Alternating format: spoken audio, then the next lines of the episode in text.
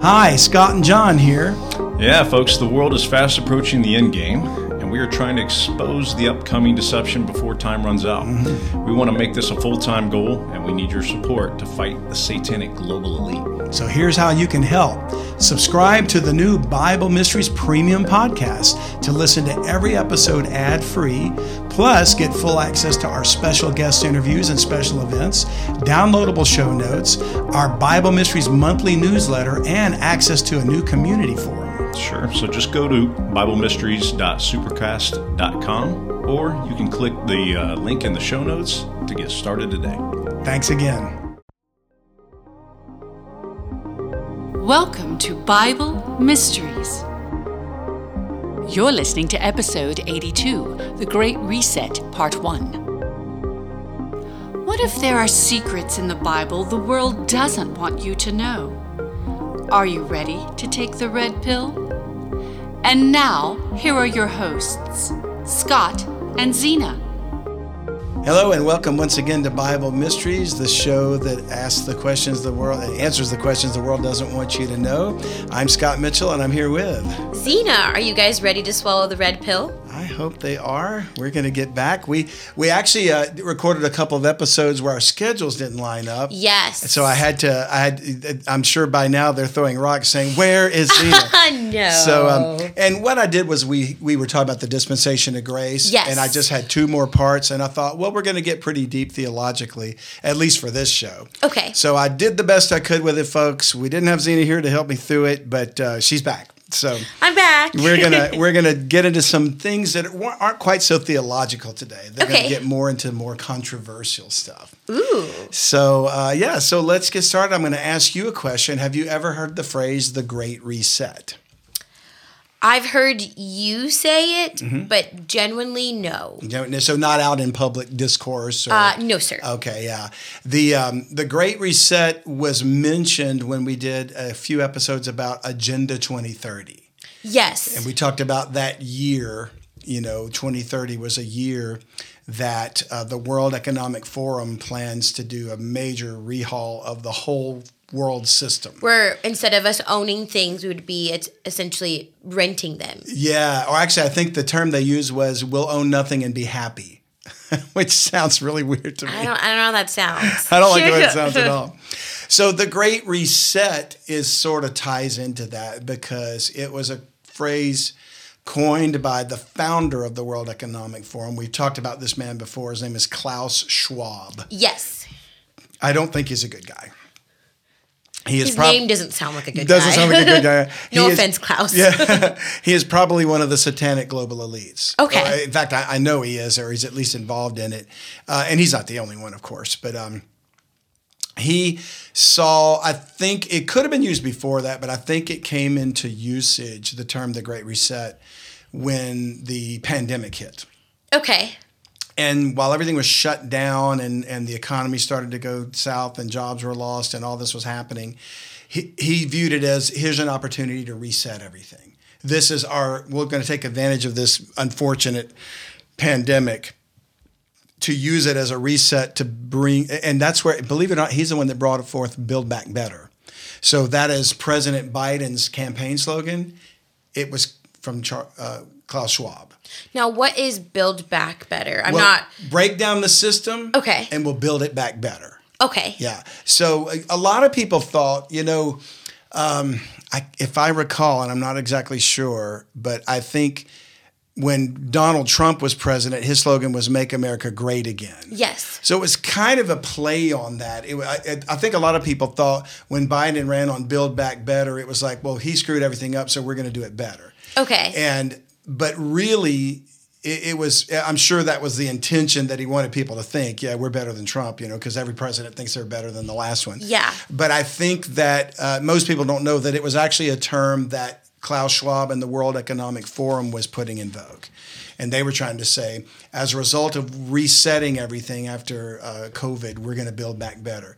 And so the Great Reset is essentially a an opportunity for the globalists to eliminate nations, eliminate the way things have already done. They want to eliminate capitalism. They want to el- eliminate private property ownership and all of that and bring about what I think is a resurgence of the Tower of Babel.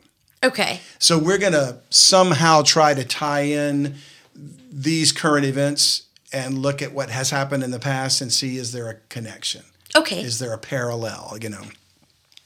So we're going to start with a passage of scripture we've read before because I, I always want to remind our listeners that um, you, you, remember I've told us, our listeners, and we talked about this, that um, imagine a koi pond, right, Yes. of the fish, you know, and uh, they're just giant goldfish in a pond.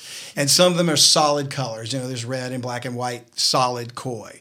And then some of them are speckled and they got all kinds of colors and dotted and polka dot. And um, somehow a battle began between the solid colored koi and the speckled koi. Okay. And they began to fight over you're wrong, I'm right, you know, blah, blah, blah. And the whole time they were fighting, they're unaware that above the surface of the water are these uh, vastly more intelligent beings. And they're not koi. They walk on two legs and they have two arms and they have eyes in front of their face instead of on the sides, you know. And they're the ones stirring the the animosity between the 2 mm-hmm. And they're they're infinitely more intelligent, but the koi are so involved in their squabble that they're unaware that they're there. So I use that as an analogy of how we as human beings are like the koi yeah. and satanic angels are like the human beings. Okay. In the analogy, they're that much more intelligent than we are. And they're the ones distracting us with fighting with each other over some stupid divisional thing, whether it's a war in Ukraine, whether it's whether you got vaccinated or not, whether mm-hmm. it's the color of our skin or the political leaning that I take and whatever. They're using that to pit us against each other. So it's like pay no attention to that man behind the curtain. Yeah. You know, they don't want us to see or know what they're really doing. And so the spiritual realm, for the most part, I would say, is ignored mm-hmm. by humanity. Uh, most people are looking for solutions politically or socially or whatever. Uh, but Ephesians chapter 6, verse 12 says, For we wrestle not against flesh and blood, each other, but against principalities, against powers, against the rulers of the darkness of this world, against spiritual wickedness in high places. So we constantly need to remind ourselves that there's a spiritual battle going on, mm-hmm. whether we believe it or not. I mean, there's plenty of people that are not believers and not people of faith, and so they would dismiss this whole idea. They think the Bible's just fiction and whatever. but we're Bible mysteries, so we're looking at the Bible as it is the Word of God, it is a record, and we are going to assume it's true.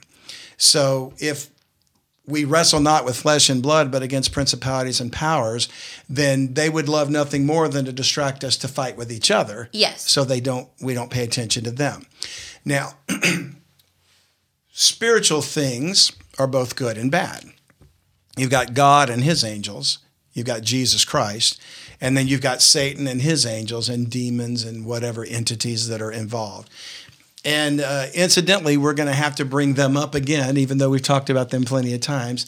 The Nephilim, Okay. you know, the giant hybrids that were the mixture of fallen angels and human beings back in Genesis 6. So we'll talk about them again a little bit in, in this series. This is probably going to be a two part series. Okay. It might be longer. The more I dig, the more I find. you know. so we'll see how it goes. But um, I always, you know, with the spiritual things that are good, we uh, can't always, you can't always identify when they're bad either, although you can use the word of God to measure against it. So if something doesn't measure up, you can sort of say, hmm, I'm suspicious of that. Uh, but we can use the Bible to look at history and see if there are parallels in history. So, Genesis chapter 11, we've talked about before, but I'm going to remind our listeners because it's the Tower of Babel. Okay. And in my mind, this event occurred, and uh, we could talk all day long about what was really going on behind it, but it was definitely a unified global government that was here because, as we'll see in a moment, there were no nations yet. There weren't different languages. Everybody spoke the same language, and they were all unified together in one place, which sounds great on the surface, Yeah. right? But when they did that, they came together to do something that wasn't good. So Genesis chapter 11 verse 1 says, And the whole earth was of one language and of one speech. And it came to pass as they journeyed from the east that they found a plain in the land of Shinar and they dwelt there. And so we've talked about that location, but for those that have never heard it, Shinar would be in modern day Iraq. Okay. And as we're going to find, it's Babylon or ancient Babylon. But uh, they said one to another, Go to, let us make brick and burn them throughly. And they had brick for stone, and slime had they for mortar. And they said, Go to, let us build us a city and a tower, whose top may reach unto heaven, and let us make us a name, lest we be scattered abroad upon the face of the whole earth. So they must have feared they were going to be scattered abroad upon the face of the whole Yeah. earth. I believe it's very likely that they could read the stars and see God's prophecy in the stars. And we talked about the term the zodiac, and the Hebrew version of that is called the Mazaroth. And while we say Leo and Cancer and Gemini and whatever, you know, Sagittarius, um, in reality, those symbols date back to ancient antiquity. And even though there's different languages and different cultures, those symbols are pretty much the same in every country. And now their interpretation of them is different. But I believe that they relate to the 12 tribes of Israel. And so they begin to, to, to the Jews, the year began in the spring instead of January because their calendar was different. And so, right about the time of the sign of Virgo and then it ended at the in, when the year came back around with the sign of Leo. Okay. And according to the book with "The Witness of the Stars" by E.W. Bullinger, um, it was a picture of the birth of Christ and the return of Christ. Okay. And then everything that happens in the signs in the year are prophetic foretelling of how God's redeeming his people through Christ and how he's vanquishing Satan and on and on it goes. Yeah. Okay. So um, obviously the zodiac doesn't point to any of that, but the Mazaroth did. So since you could read the stars and the signs, and, and the ancient people saw far more stars than we do today, you know, they probably gleaned from that, hmm, he's going to do something. And we don't want that. Yeah. So they rebelled against God and they built this tower. We also talked in the past, and I know you'll remember this because it was pretty wild. We talked about Zena, that they were probably building a tower to say back to those fallen angels, hey, come back. Yeah. I do remember that. Remember talking about that? As if to say, we want that hidden knowledge, we want that secret, whatever, and we'll give you our daughters again or our wives. It seemed to be they were inviting um, the fallen angels to come back again. So um, I think we could use that event of the Tower of Babel, and we'll come back to it later, as a picture of the Great Reset Okay. in a sense, to me, this whole globalization that's going on uh, is another attempt to go back to the Tower of Babel. A one world government. You ever heard of that New World Order? No. One world government. You never heard those terms. No. Yeah. Uh, It's it's like if you live your life as a normal person, you're probably not going to hear these things. But if you decide I'm going to pay attention to the news or I'm going to pay attention to whatever that's out there, you're going to run into those terms. And of course, you're going to go, hmm, what is that? What is Yeah. talking about? And so at that point, your interest will be piqued, you know. But most people that are just living their lives and, and you know, trying to do their jobs and whatever. That is me. yeah, and probably aren't aware of it, you know. So I'm going to read some things, and I'll put. We're putting show notes up now Okay. with the podcast, so people can go back and read these notes. The Great Reset is the name of the 50th annual meeting of the World Economic Forum held in June of 2020. It brought together, and by the way, that's well into the COVID thing Okay. you know but i think it was really almost january february when we started thinking something was going on you know Okay. of 2020 it brought together high profile business and political leaders convened by the prince of wales charles england and the uh, world economic forum with the theme of rebuilding society and the economy following the covid-19 pandemic and i'm reading this from nothing more than just a simple link at wikipedia so it's not like they're trying to hide this information. Anybody can go read this, you know. So, uh, so this was their plan. Now, on the surface, it doesn't seem that bad. No. It, it's like, oh, well, we want to rebuild society, as if it needed rebuilding, you know. Well, sure, there's plenty of societal problems. You know, we've been dealing with them for years Yeah. uh, centuries. You know, society has always dealt with poverty, with crime, with whatever, you know, um, famine, hunger, you know, things like that. But um, this idea of a utopian pie in the sky will will get rid of all of our problems is a little ambitious. Yeah. I think you know we we want those things to happen, and the Lord is going to make it happen one day. But are men going to be able to do it on their own? And if they could, why would they need God? Very true. So there's there's the thought behind this. Now, from the same Wikipedia link, we read this: World Economic Forum Chief Executive Officer Klaus Schwab described three core components of the Great Reset. The first involves creating conditions for a stakeholder economy. We'll talk more about that later. Okay. The second component includes building in a more resilient, equitable, and sustainable way based on environmental, social, and governance metrics, which would incorporate more green public infrastructure projects, on and on. And then the third component is the to harness the innovations of the fourth industrial revolution for public good. Now, this sounds like a bunch of economists talking. So it's like, you know, I felt right if I had to sit in on this conference. But um, and honestly, I think if we sat in on one of these conferences, we would never be privileged to go to one. You know, No, I never know what they're talking about. Yeah, they're all the the top muckety mucks of whatever. But uh, so I would never be invited. You know, you might get invited, but not me. Um, but I'd probably fall asleep Right? because it would be like a bunch of guys talking about insurance or something. You know, it's just as sorry. Doesn't sound very sorry, fun. insurance people, but it's just not the most exciting thing in the world to talk about. But terms it, on on first glance, it kind of sounds like well, this sounds like they have a plan to make the world a better place.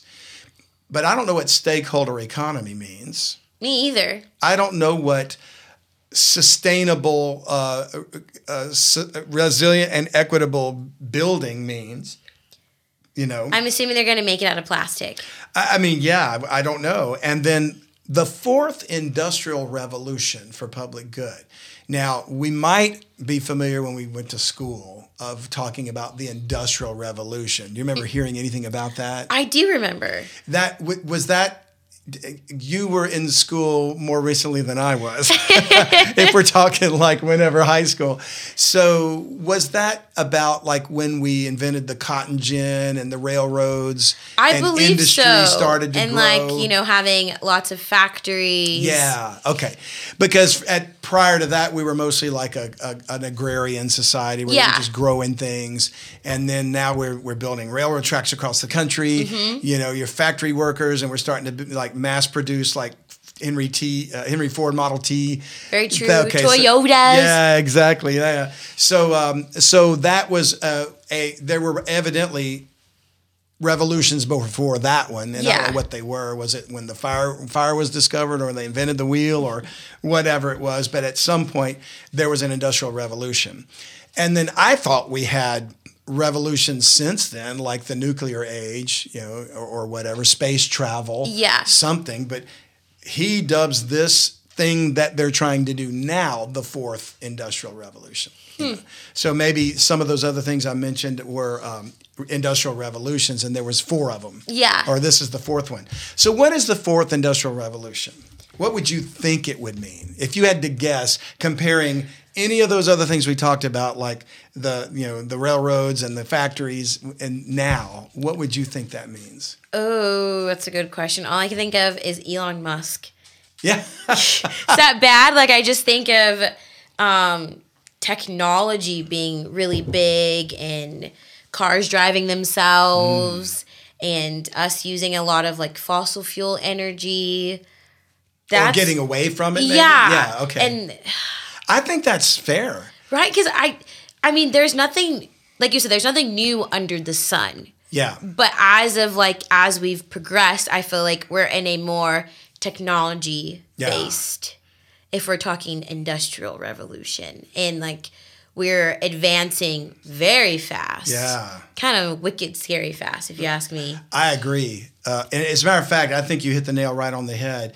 We're going to read Schwab's. Yeah. Uh, dis- he would agree with it. You know that that uh, what what it is. But you know, you mentioned where things are advancing so fast, and I work for a technology company. I can't say which one it is, um, but um, there was a product this company introduced years ago uh, when that particular founder CEO Yeah. um, introduced it, and his uh, when they were drafting or designing it, he said he wanted this device to be as simple to use as a toaster. It was advanced technology, yeah. but it became ubiquitous. You know, everyone had one. And um, this same company is still making products today that I feel like are so complicated now. Your average person, unless they grew up with them when they were kids, struggles. you know what I mean? Yeah. Espe- Imagine somebody who's 70 and trying to deal with Oh one of my these goodness! things, my know? dad has the heart. He's not seventy, but he's in his later sixties, and he does not know what he's doing Yeah. half the time. Well, I'm just saying that we've, I feel like all companies, not just this one that I work with, all companies are moving to far more complicated systems. And, and, and then they're getting rid of like phone support. Like you can't, there's one particular technology company, you can't get a human being on the phone if you have a problem. And that's what's I feel like is so annoying because you know not dogging the robots out there. You know, you guys do your thing, but it's nice to have someone who has like empathy and sympathy on the phone with you. That's not like. I can help you. Give me this. And then you give them everything, and they're like, Chat bots. Yeah, and Yeah. it's like you're like, just give me a real person. Can't do that. Ugh, it's And don't you love how you have to prove you're not a robot? Yes. You go to their support sites. you know. Yes. So wait a minute. I call for help and I get a robot, but if I want to go use your product, I have to prove I'm not a robot. right? It's like click the lightning pole Yeah. on this, and it's which like one is a road? I'm like, all of them are roads. So robots can't figure out which one is a road, Right? You I'm like, if they can if they can get into all of my information and tell me what I need to do to reroute this and reroute that, think they can figure out which one's a road, guys. So we talk about this, and I think we have legitimate criticism about technology. It's going to get worse. That's beautiful. It's not going to get better, you know. So look at what he says. Another entry from Wikipedia. Okay. If you look up Fourth Industrial Revolution, the term has been used widely in scientific literature and was popularized by Klaus Schwab. that name. Ah, I know. In 2015, mind you, the World Economic Forum founder and executive chairman. So he was talking about this long before the Great Reset. Talking about it when I graduated high school. Yeah. Wowzers. And they say a part of this phase of industrial change, the fourth revolution, is the joining of technologies like artificial intelligence, advanced robotics, and gene editing to blur the lines between the physical, digital, and biological worlds. Now, I don't know about you, Zena, but that's scary to me. Yeah. So you mentioned editing. Elon Musk. Yeah, that guy. Not not throwing any shit at Elon, but he is quite scary dude. Like all of the things that he's come up with, I'm like, You know, he's building a gigantic factory right up north of us. I saw that in Austin. I it's was like, huge. who said seen yes? A bigger building. well, he talks a lot about artificial intelligence and how Yes. he's not the only one, but he's a very well-known, prominent vocal uh, proponent of it. Now he he warns of the dangers too. Yeah. but, he's very much advancing the very thing he claims is dangerous. I mean, I'm not surprised. Have you seen his kids' names? no, what are they? oh gosh, like he has one I think is like the whole alphabet. Oh, And really? then there's some that have like I think his most recent child has a bunch of symbols and his name. Don't ask me how to pronounce them because wow. they're not English. That reminds me of uh, there was a musician back in the 70s named uh, Frank Zappa. And he named his kids uh, Ahmet Rodan, and he named one of them Moon Unit. You know what? I would rather deal with those than like, you know, Oh, robotic names. I forgot one. He also named one Dweezil. Dweezil. Yeah, Dweezil Zappa, who, by the way, is a phenomenal musician. Uh, you know, kudos to you, Dweezil. Dweezil. Uh, you've you've worn your name and you've worn it proudly. So, yeah, um, yeah, he's he was, and so was his dad Frank. He was a phenomenal musician too. Too. So so yeah, so this thing is starting to sound like what the Bible warns about, where the human genome is going to be changed. And we've talked about the potential of maybe the mark of the beast changes you from being fully human to being part Nephilim. Well, m- maybe the way they're going to do that is through this gene editing and artificial intelligence. Or So would you say we're already doing that now when you with the build a baby? Uh, definitely genetic editing and manipulation. That's definitely happening. I think it's been uh, if you. I mean, I don't mean to sound like a crazy person, but I think. Uh, alien abductions have been messing with that for decades. You know, taking people and what they do is they they work on their reproductive organs. You know, because I do think there's something to those abductions. I don't think they're just people dreaming. Yeah. and uh, and and I would argue it's probably satanic. And um, uh, in fact, I know it's satanic, but it's probably uh, angels and not actually aliens doing it. Um, they're they're and angels are corporeal beings. They're not just ghosts floating around. They can take on form. Yeah. So they could be in a spacecraft or beam you up or whatever it is they do. You know.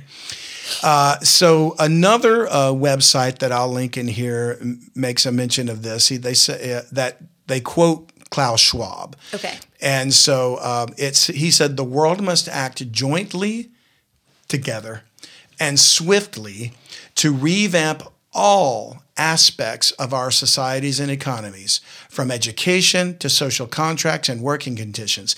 Every country from the United States to China must participate, and every industry from oil and gas to tech must be transformed. So that that sounds more like a warning or a threat Yeah. than and and you know a lot of people that think that climate change is real or or I mean climate changes that's that's true. I Yeah. mean, it's called weather. But are we on the verge of burning the world up? That I don't believe. They they said that New York would be underwater by 2015 well it, it's not No, it's you know? not. And all these people that claim that we've got to do something right away to save the planet keep buying property on Martha's Vineyard or some island somewhere Yeah. on the coast. So they obviously don't believe in the rising of the sea levels or they wouldn't be purchasing property there. Mm-hmm. So I think it's a con to bring about these kind of changes. Okay. So if to me we analyze the Great Reset, it's very similar to the Tower of Babel. It's trying to bring us all together, eliminate our boundaries and our so-called uh, limitations. But in reality, what they're saying is they want to eliminate the nation state. No more France, Germany, England, China, Russia, Zimbabwe, South Africa, America. Just one world, one government. Can you imagine trying to govern the entire world with one leader or one parliament. Look how different we are. Our cultures are so different. Yeah. We have the same basic needs. We're human beings. We need to eat, we need to work, we need to enjoy our life, you know, raise children, all those kind of things. But we do them in vastly different ways. What people might eat in the middle of China might be very foreign to me. You know, Very true. I'm from South Louisiana. You know, people in Oklahoma think I'm weird because I eat crawfish. Yeah. you know, so there's no way you're going to get everybody to come together. But there's been so many uh, movies, fictional movies, over the years that um, basically are about, and the term is a dystopian future. Hi, we hope you're enjoying the podcast, but I want to take a moment to remind you of something very important. There's secrets in the Bible the world doesn't want you to know. And the world is fast approaching the end game, and we want to expose the coming deception before time runs out. Freedom of speech is under attack, and evil elements within governments and multinational corporations are trying to prevent you from learning the truth. Scott and I are being censored by social media platforms as we speak. This is true, so you can help us use the satanic global elite's own tools against them. Subscribe to Bible Mysteries Premium Podcast so the controlled media can't shut us down. We can use our own platforms to help expose them and keep you informed, but to do that, we need your support. Help us to go full time with Bible Mysteries. Just $7 a month gives you every current episode ad free without these annoying appeals. You also get full access to our special guest interviews and special events, downloadable show notes, our Bible Mysteries monthly newsletter, and access to the community forum where we answer your questions. Just go to BibleMysteries.supercast.com to help us stop the assault on Christianity and free speech. And don't forget, you can always donate any amount to support us at utbnow.com. These gifts are tax deductible. Thanks again, and here's the show. You ever heard that expression, dystopian I have future? not. So you know what a utopia is, if we can make it a wonderful world. Yeah. Everything's perfect. We all live together in peace and harmony. You know, like Star Trek. They they're in a utopia. They travel the stars, all the planets get along together, except for the Klingons and the Romulans. Okay, I forgot about those. but you know, there's no more money and everybody works and they're happy and the Federation of Planets, they all unite together. Mm-hmm. Well, that would be beautiful if it could be possible. Yeah. But human beings are tainted with sin. So, you know, it's not going to happen as long as there's sin in the world. So, uh, a dystopian future is we dreamed of utopia, but what we ended up with was a mess. And so you had, you know, movies like Planet of the Apes. You know, we Yes. blew ourselves up and then the monkeys took over. you Yeah. know, and now they hunt humans for sport.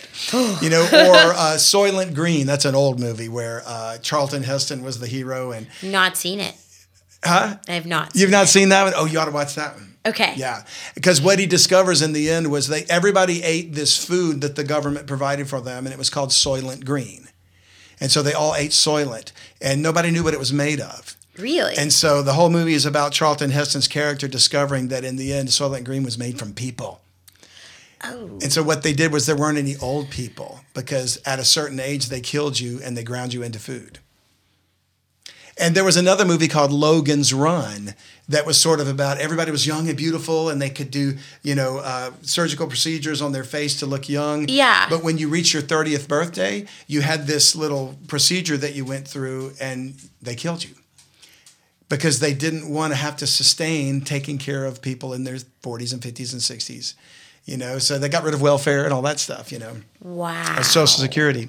Yeah, so in a way, it's just fiction, but I think it's pictures of what the satanic global elite would love to see. Yeah. Because I truly believe they're trying to reduce the world's population through whatever means necessary. I think what might be going on in Ukraine and Russia right now is an attempt. And I don't know if it's just going to be a, a conventional war or a nuclear war. But the way our idiots seem to be working in this country and NATO is they're they're going to egg a nuclear war on, which is nobody wins. you Yeah. know. So, um, and I wouldn't put it past them because they're that stupid and arrogant to do it. So I'm praying it doesn't happen. But in a few weeks, we're going to do an episode called um, Gog and Magog Revisited because we've done a two part series on that before. Mm-hmm. Yeah. But I've learned something since Okay. then that I want to share. And shout out to my good buddy, Ryan Pitterson, uh, author of The Final Nephilim, because it's his book that revealed it. And I went, whoa. It was like, I have been trying to figure that out for years. Yeah. And he, the Lord showed it to him. So he wrote about it. So we're going to come back and talk about that. So let's go back for a moment, Zena, and go back to visit the Tower of Babel. And Okay. You'll remember the story, but for the sake of our listeners, we're going to finish the story. So they were building this tower to reach unto heaven, sort of a unified global governance. Mm-hmm. And by the way, the guy in charge of this whole thing was a man named Nimrod. Remember that guy? Yes, I do. So, verse 5 the Lord came down to see the city and the tower which the children of men builded. Now, we've said this before. We build skyscrapers Yes. bigger than probably anything they were doing at the time. Yeah. We don't know that, but I'm certain it wasn't like the Sears Tower or the World Trade Center. Mm-hmm. Well, God didn't come down to stop that. You know, even though some planes blew into the World Trade Center. did. But uh, the, in Dubai right now, which is in the Middle East, there's structures taller than that. Oh my goodness. It's insane. yeah, I really want to go visit. Yeah, I've heard it's amazing, you know. Well, um, so whatever this was, it's not because it was so tall.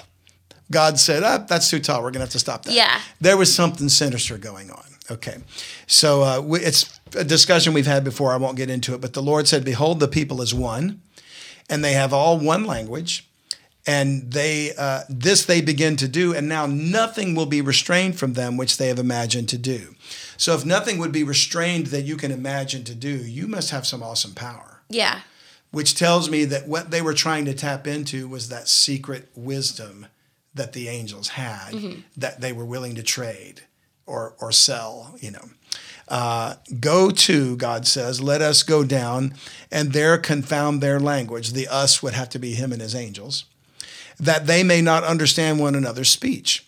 So the Lord scattered them abroad from thence upon the face of the earth, and they left off to build the city. Therefore is the name of it called Babel, because the Lord did there confound the language of all the earth, and from thence did the Lord scatter them abroad upon the face of all the earth. So the very term Babel, which if you say, what is this babbler saying? It's like he's just blah, blah, blah, you know, talking confusing yeah. language. Okay. Well, if you start speaking suddenly a language I didn't know, it would seem like Babel to me, and I would seem like Babel to you. Mm-hmm. So Babylon was the city that came from that, Babel. And uh, Babylon became a whole region, and there was even an empire later. Well, Babel was a part of history, and it shows up again in the end of right because time. it's uh, Babylon is like the equivalent to Jerusalem. Right, apostate Jerusalem. Okay, that's right. There, there's a Jerusalem of God, and then mm-hmm. there's a satanically controlled Jerusalem. Yes. Right. So that's right, and uh, it will um, feature in the time of the Antichrist because she's called Mystery Babylon. And she's actually called the mother of harlots. So there's a connection to a sexual practice of idolatry with that city. Okay. Now, um, before we go to Mystery Babylon, and assuming we have time to do it, when men did this and God scattered them abroad, like I said, he came down, he got, got God's attention, and, and he said, We need to stop this. So he scattered them abroad. And when he did that, Paul writes in the book of Romans something about this. He doesn't refer to the Tower of Babel, but he refers to what the attitude of humanity was at that time. Yeah. And what we learn is that, and, and the, since Nimrod was the guy in charge, and his name literally means rebel, okay, and since uh, it was a picture of humanity rebelling against God, and apparently trying to go back and do what was done back in Genesis 6, which we'll talk about later. Uh, the Apostle Paul wrote that the reason God did this was because of this rebellion. Mm-hmm. So in Romans chapter 1 and verse 18, we read, For the wrath of God, which is coming, is revealed from heaven against all ungodliness and unrighteousness of men who hold the truth in unrighteousness. Now, the wrath of God in the past on the earth fell during the flood of Noah. Mm-hmm. And we know that that was because of those angels and the, the giants that were their children. So when God pours his wrath out on the whole planet, it's because something really bad happened. So I believe that the Tower of Babel was a unification to try to make that happen again. And God said, I'm not going to let them happen, do that again. Because he already promised he wouldn't flood the earth again. So, and then when he does bring his wrath, the one Paul's talking about, it's not going to be with water, but fire. So, going to burn everything up. So, what Paul here is saying is God's wrath is coming, and it's going to be on all ungodliness and unrighteousness. And then he reminds us about the past. He says, because that when that which may be known of God is manifest in them, manifest means it's like it's clearly known. Um, for God hath showed it unto them. And I think he showed it from antiquity through the stars and through his written word, through the prophets, whatever. For the invisible things of him, of God, from the creation of the world, now we're going back, right, are clearly seen, being understood by the things that are made, even his eternal power and Godhead, so that they are without excuse. So men that suppress the truth and refuse to acknowledge God have no excuse because he showed them, he gave them an opportunity, and they wouldn't listen. Uh, and he, again, he's referring to history because that when they knew God, and at some point they did, humanity knew God. I think they knew him at the Tower of Babel. Yeah. They glorified him not as God, neither were thankful, but became vain in their imaginations. There's that word again. Remember, God said nothing would be restrained for them, whatever they imagined to mm-hmm. do. And the root of the word imagination is image. And an image is an idol. Yeah. A little statue of a god. Okay. So they were vain in their imaginations. Their foolish heart was darkened professing themselves to be wise, they became fools. And a fool is defined in the Bible as somebody that says there is no God. Okay. Okay. And changed the glory of the uncorruptible God into an image made like to corruptible man and to birds and to four footed beasts and creeping things, so idols. Wherefore, because of this, God also gave them up to uncleanness through the lusts of their own hearts to dishonor their own bodies between themselves, who changed the truth of God into a lie and worshiped and served the creature more than the creator, who is blessed forever. Amen. And who they worshiped and served, the creature was Lucifer. Satan in its many manifestations as Baal or uh, Jupiter or Zeus or Ra or you name it. Okay. So here, what we're saying is God gave them up. And so he said, Look, all right, you, you're not going to listen to me? Fine. I'm going to scatter you abroad and let you find your own way. There was a time when he actually appointed angels to be watchers to guide humanity. And they are the ones that probably are the, the original uh, ones that came down and took the daughters of men. While they were watching us, they saw that women were beautiful and they went, hmm, how about I trade you knowledge for your wife? Yeah. Or your daughter or something. Uh, so when he scattered them abroad, I think they were probably attempting to bring that back into vogue. And uh, in Acts, let me go there because this is Paul again, but he's actually preaching. he was, interestingly enough, uh, Paul was in Athens, Greece Really? at this time.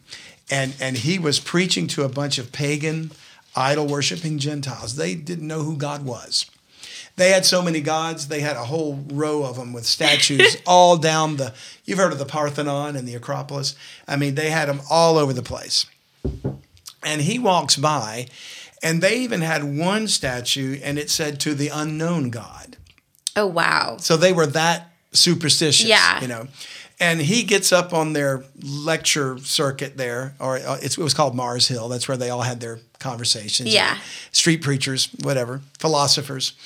And uh, he says, The one you don't know, the one you ignorantly worship, let me tell you about him. So he used that opportunity to tell them about the Creator God. Really? Yeah. And as he begins to explain to them who God is, he says in verse 26 um, that God has made of one blood all nations of men for to dwell on the face of the earth, and hath determined the times before appointed and the bounds of their habitation. Now, bounds is like we would say the word boundaries. Okay. So it would be like the, the boundaries of a country, the coasts or the, the river or the mountain or whatever that makes that state this square shape and not mm-hmm. the next state over, right? So the bounds of their habitation, where they live. So, in other words, when God did this with the Tower of Babel, Okay. he scattered them abroad, and these people, they're going to live here. And these people, they're going to live here. You know, I mean, how did these people end up in Australia? The Aborigines, Yeah. right? You know, they, when the when the prisons uh, prisoner ship came from uh, England, and that's how Australia was settled. They put a, they dumped a penal colony down there. How interesting. I know the ship was called Botany Bay, and they brought all the prisoners out of England, and basically you're banished. You'll you go for, survive and fend for yourself. And they had crocodiles and sharks and Yeah. you know snakes and everything, they were like, we'll figure it out. and they became a, a nation. Yeah. you know, uh, but there were people that were already there, you know, and they were called the Aborigines. So um, how did they get there? Yeah, well, God separated them. He divided them. And uh, so he determined before the bounds of their habitation, and watch verse 27, that they should seek the Lord. If haply, and happily is spelled H A P L Y, it's not like I'm happy, it's if it might happen. Okay. It could happen that they might feel after him and find him, though he be not far from every one of us. So God's intention was to thwart Satan in his global unification and, and rebellion against him, against God. He said, I'll scatter them abroad and give them the opportunity to find me. And if they'll seek me, they'll find me. okay. So he gave them up, but he didn't give them up without a possibility that he could find they could find God again. And ultimately, uh, he called a nation Israel to teach the Gentiles, but they didn't do it. So then he sent Jesus to correct Israel, and they killed him. And then he sent Paul to tell the rest of us, well, guess what? The one that they killed was raised again, and now we can all be saved.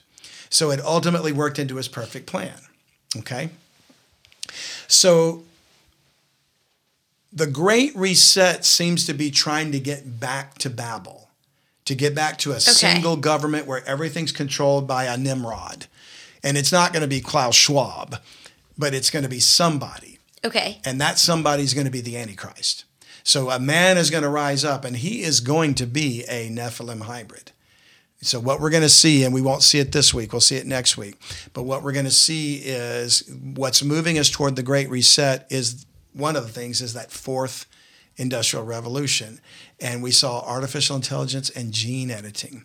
And you said something about designer babies. Yeah, so like um there I don't I don't know what the website it's called. It's probably not called Designer Babies, but you get the gist. um but basically you go in into uh I'm assuming like a fertility facility and you can pick out how tall you want your baby to be, what eye color, what skin color, what hair type, what skin texture, etc., etc., and design a baby. They basically, you know, um, put the baby inside of the woman that's wanting to have a baby, and then bam. Wow.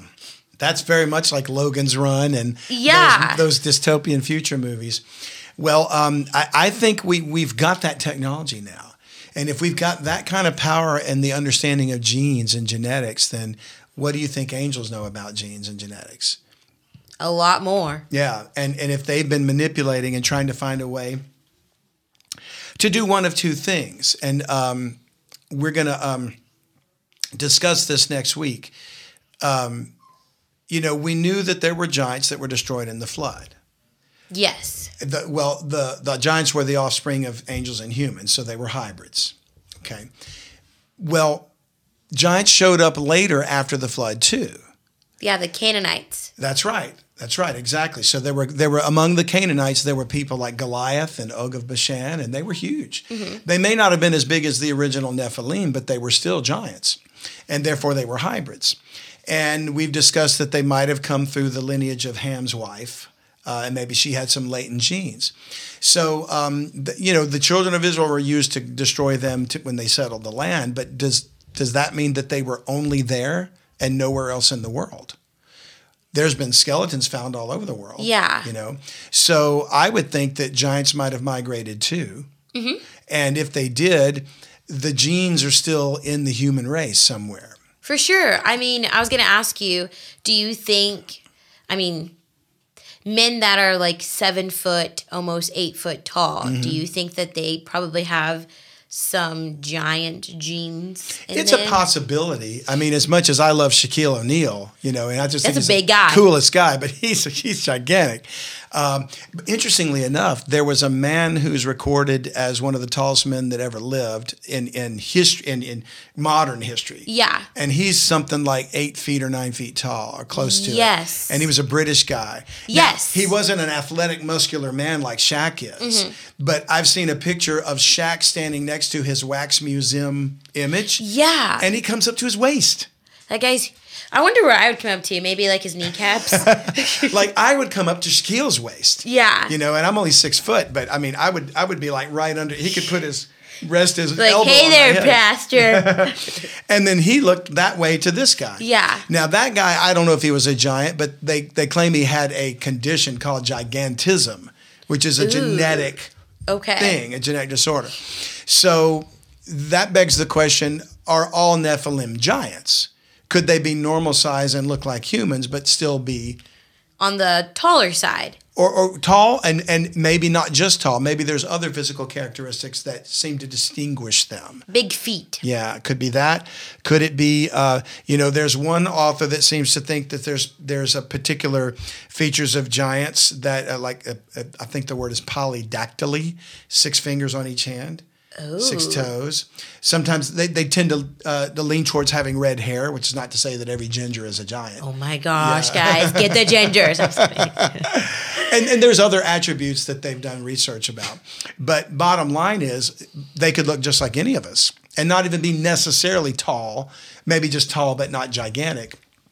But uh, it's what's inside them, spiritually and psychologically, Yeah. that really identifies them, their character traits. And what we can see and what we might learn about some is that historically the giants were oppressive, dominating, murderous, violent things. We're going to get back to the world that was in their reign. So sociopath, Yes. psychopath, and narcissistic people In other are words, giants. politicians, corporate leaders, all of the above. I You mean, can't trust him, folks. so is it possible the world is still controlled by the Nephilim and we just don't know it? I'm definitely not an Nephilim. Yeah, yeah. I know you're not. you're five three, Five zero. five zero. Okay, so we can rule that right out. So Right, yeah, Don't, no. don't suspect Xena. She's a warrior princess, but she's not a Nimrod. Nope, not I. So, in closing, let's do this. We mentioned the Tower of Babel and what became Babylon, and then we mentioned Mystery Babylon. So, let's read that passage to see something about that, and we'll give a little teaser of what's coming next time. Okay. So, Revelation 17 describes Mystery Babylon. Uh, we've looked at this before, but I want to read something specific about it. So, it's verse 3. Uh, so he carried me away, the angel takes John into the in the spirit into the wilderness. And I saw a woman sit on a scarlet colored beast, full of names of blasphemy, having seven heads and ten horns. The beast, not the woman. Okay. And the woman was arrayed in purple and scarlet color, and decked with gold and precious stones and pearls, having a golden cup in her hand, full of abominations and filthiness of her fornication. Fornication is a sexual practice to worship idols. And upon her forehead was a name written Mystery, Babylon the Great, the mother of harlots and abominations of the earth. So it, it sort of implies all the way back to ancient Babylon. But it's it's future. It's modern. Yeah. And I saw the woman drunken with the blood of the saints and with the blood of the martyrs of Jesus when I saw her, and I wondered with great admiration. So the woman we'll find out is a city. And as we discussed, I believe it's apostate Jerusalem. Okay. As a matter of fact, when you look at all of the riches that she has, and uh, it's described in, uh, I want to say maybe chapter 18. Yeah. In chapter 18, uh, the merchants uh, weep when she's destroyed. Uh, you know, because she had, uh, she was a became a financial center. I think Jerusalem is going to become the financial center of the Great Reset Okay. something's happening right now that's going to move it from like New York and London to Israel. And uh, when you look at the merchandise and it's listed gold, silver, precious stones, pearls, fine linen, purple and silk, scarlet and all thyine wood, and all manner of vessels of ivory, vessels of most precious wood, brass, iron, marble, cinnamon, odors of ointments, and frankincense, and wine and oil.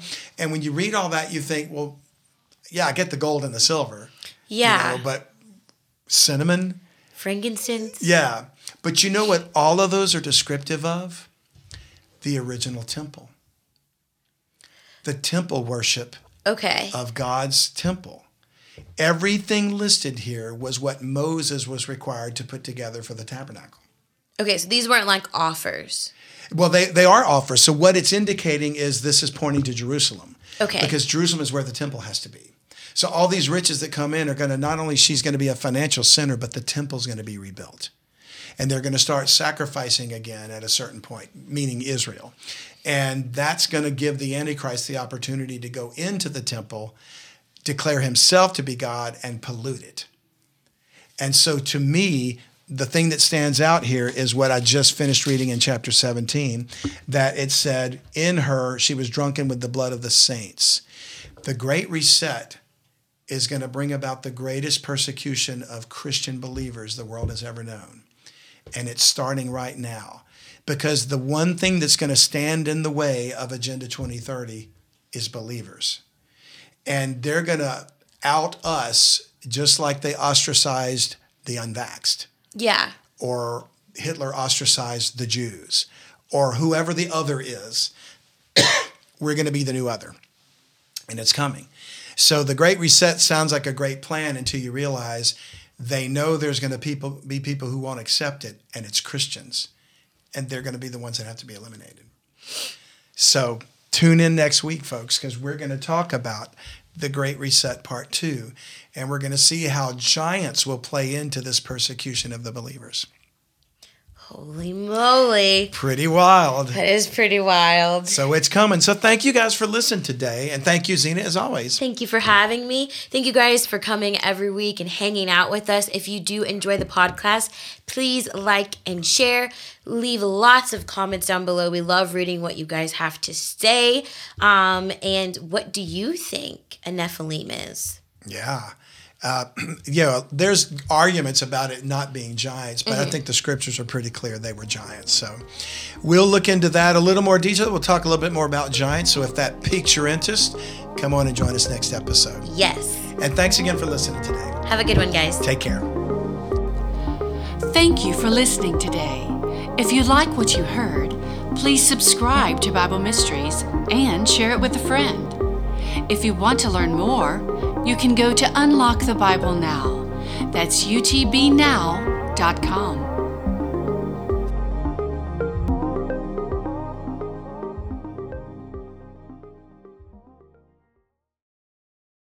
Thanks again for listening, and don't forget to subscribe to Bible Mysteries Premium Podcast. You can even gift a subscription to a friend. That's right. Remember, just go to BibleMysteries.supercast.com to join and help us expose the satanic global elite, or make a tax deductible donation at utbnow.com. We need your help to fight the global censorship of the truth. Thanks for your support.